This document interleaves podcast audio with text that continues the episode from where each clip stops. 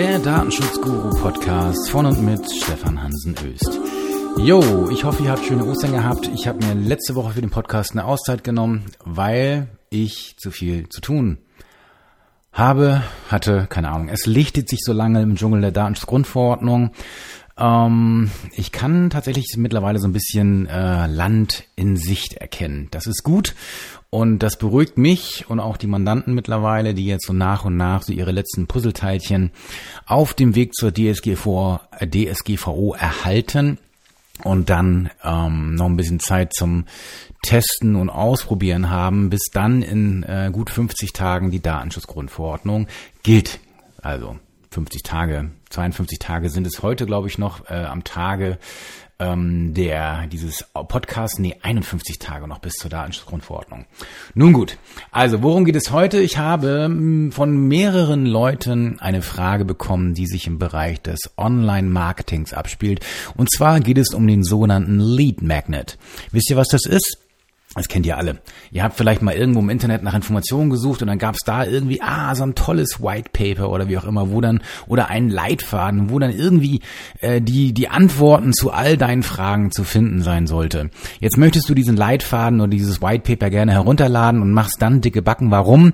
Weil der Anbieter dieses Leitfadens deine E-Mail-Adresse und vielleicht auch noch weitere Daten haben möchte und du dann auch noch die Einwilligung zur Verwendung deiner Daten äh, erteilen musst, damit mit dir dann zum Beispiel ein Newsletter zugesendet werden kann oder du vielleicht sogar angerufen werden darfst oder whatever. Und dann machst du es vielleicht trotzdem oder du machst es auch nicht oder vielleicht gibst du irgendwelche Fake-Daten an und dann lädst du diesen Leitfaden oder dieses White Paper runter und bist dann entweder äh, begeistert oder ja, enttäuscht. Wie dem auch sei. Die Frage ist jetzt natürlich, ähm, wie sieht denn das eigentlich mit der Datenschutzgrundverordnung aus? Ist das denn künftig überhaupt auch noch zulässig? Ähm, oder widerspricht das vielleicht den Vorgaben der Datenschutzgrundverordnung? Denn äh, hier wird ja im Prinzip immer mit so einer Einwilligung gearbeitet und dann gelten natürlich mit der Datenschutzgrundverordnung neue Anforderungen für die Einwilligung und die große Frage ist dann zum Beispiel, ob hier nicht vielleicht Artikel 7 Absatz 4 der Datenschutzgrundverordnung ähm, ja, das ist so quasi das, das sogenannte Kopplungsverbot, ob das möglicherweise greift und äh, hier dazu führt, dass dieser Lead Magnet künftig vielleicht unzulässig ist. So, und damit wollen wir uns heute beschäftigen. Also, ähm, in Artikel 7 Absatz 4 steht äh, Folgendes drin, also da geht es ja generell in Artikel 7 um die Bedingungen der Einwilligung, ne? also was, was muss ich in der, was muss ich tun, äh, damit eine Einwilligung wirksam ist, damit sie zulässig ist. Ähm, und dazu gehören bestimmte Voraussetzungen. So, ähm, dazu gehört zunächst in Absatz 1, ähm, dass ich nachweisen kann, dass die betroffene Person ihre Einwilligung erteilt hat. Okay, wenn jetzt also jemand auf meine Lead Magnet Seite kommt, warum heißt das eigentlich Lead Magnet? Ja, Leads wisst ihr, ne? das sind Interessenten, das sind also noch keine Kunden oder Käufer, sondern die sollen solche werden. Und ein Lead ist halt jemand, der quasi hingeführt wird. Und meistens macht man dann ein Lead irgendwann über einen sogenannten Sales Funnel. Das ist also wie so ein Trichter quasi, wo man dann immer mehr verengt und das Interesse mehr verengt und mehr verengt, mehr verengt. Und irgendwann kauft er. Das ist so die Idee. Und ähm, der Lead Magnet, der ist quasi ähm, wie ein Magnet, der so die Interessenten anziehen soll. Und das kann eben zum Beispiel so ein White Paper sein oder keine Ahnung was, irgendeine äh, eine Orientierungshilfe, whatever. Gut, so, aber wir waren jetzt eben im Nachweis, okay, Nachweis muss ich haben. Dann kommt der nächste Punkt, ähm, sofern jetzt die Einwilligung durch eine schriftliche Erklärung erfolgt, die auch noch andere Sachverhalte betrifft. Also es geht nicht nur um die Einwilligung, sondern auch noch irgendwie um Vertragsschluss, dieses oder jenes. Dann ähm, muss die Einwilligung, das Ersuchen um Einwilligung muss in verständlicher und leicht zugänglicher Form in einer klaren und einfachen Sprache so erfolgen, dass es von den anderen Sachverhalten klar zu unterscheiden ist. Also mal angenommen, ihr würdet einen Vertrag schließen und da wäre eine Einwilligung drin, dann muss die Einwilligung quasi euch entgegenspringen. Ne? So, dann nächster Punkt. Die betroffene Person hat das Recht, ihre Einwilligung jederzeit zu widerrufen. Das ist äh, soweit auch klar und auch nicht neu. Und dann kommt Absatz 4, das sogenannte Kopplungsverbot, das eigentlich nicht so wirklich eins ist. Ähm, das ist hoch umstritten was jetzt in Artikel 7 Absatz 4 drin steht und welche Wirkung das hat. Und um das jetzt irgendwie kurz anzustreifen, äh, wir werden das ja nicht im Detail durchgehen, sondern für den Lead Magnet habe ich eine ganz andere Lösung. Ähm, aber damit wir jetzt wissen, worum es geht, lese ich das einmal kurz vor. Also in 7 Absatz 4 steht Folgendes drin. Bei der Beurteilung, ob die Einwilligung freiwillig erteilt wurde, muss dem Umstand in größtmöglichen Umfang Rechnung getragen werden, ob unter anderem die Erfüllung eines Vertrags einschließlich der Erbringung einer Dienstleistung, von der Einwilligung zu einer Verarbeitung von personenbezogenen Daten abhängig ist, die für die Erfüllung des Vertrags nicht erforderlich sind. So, also, ähm, jetzt, wenn wir das jetzt mal auf den Lead Magnet quasi äh, beziehen, der Lead Magnet kann zum Beispiel das Erbringen einer Dienstleistung sein oder generell ein Vertrag sein. Ich gebe dir nämlich, äh, vielleicht ist das auch nur ein äh, äh, ja, kann man darüber streiten, ob es Vertrag ist oder nicht, aber es ist auf jeden Fall eine Vereinbarung, hey, äh, Tausch Daten gegen Dokument. So, so könnte man es wahrscheinlich sagen. So, und jetzt wäre halt die Frage, was ist denn jetzt eigentlich Vertragsbestandteil? Vertragsbestandteil bei so einem Lead Magnet wäre ja, dass ich das Dokument bekomme, ne? also Lieferung des Dokuments. Und ähm, das wäre jetzt Vertragsbestandteil. Und wenn ich jetzt eine Einwilligung hier erteilen soll, dass meine Daten aber auch für Werbezwecke verarbeitet werden, sollen oder können und das aber eigentlich ja gar nicht für das zur Verfügung stellen dieses Dokuments erforderlich ist, könnte man auf die Idee kommen, dass das eben diese Einwilligung an sich schon unzulässig ist und damit quasi nicht mehr möglich ist, diesen Lead Magnet auf diese Art und Weise zu verwenden. So, Punkt eins: ähm, wenn ich jetzt nicht irgendwie was geregelt habe im Hinblick auf den Lead Magnet, sondern ich schreibe da nur hin, hey, wenn du das Dokument haben willst, dann musst du mir folgende Daten geben, nämlich deinen Namen, äh, Vornamen, Nachnamen, deine E-Mail-Adresse und du musst dich auch einverstanden damit erklären, dass ich deine Daten für äh, Werbezwecke verwende und dir in dem Zusammenhang auch künftig mein E-Mail-Newsletter zusende. So, ähm, dann könnte man sagen, okay, die eigentliche Dienstleistung ist natürlich die Frage. Wenn da nichts steht, was die Dienstleistung ist, dann geht es darum, ich bekomme ein Dokument.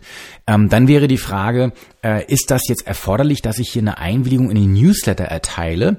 Ähm, für den reinen, ohne dass da was steht, für die Übersendung des Dokuments, da würde man sagen, nee, was vielleicht tatsächlich nicht. Also wenn da nichts steht, dann ist das tatsächlich einfach Schusseligkeit oder Blödheit des Anbieters, ähm, weil man natürlich hier durchaus was regeln kann. Aber wenn da nichts steht, könnte man tatsächlich zu dem Ergebnis kommen, abhängig davon, wie weit man jetzt oder welche Auffassung man vertritt im Hinblick darauf, wie weit dieses Kopplungsverbot greift, das sogenannte Kopplungsverbot dann äh, kann es sein, dass der Lead Magnet wackelt. So, und wenn er wackelt, ist das eben blöde. So, wie kann ich das verhindern? Da gibt es eigentlich ähm, zwei Möglichkeiten. Eine unsichere und eine meines Erachtens wohl äh, ziemlich sichere.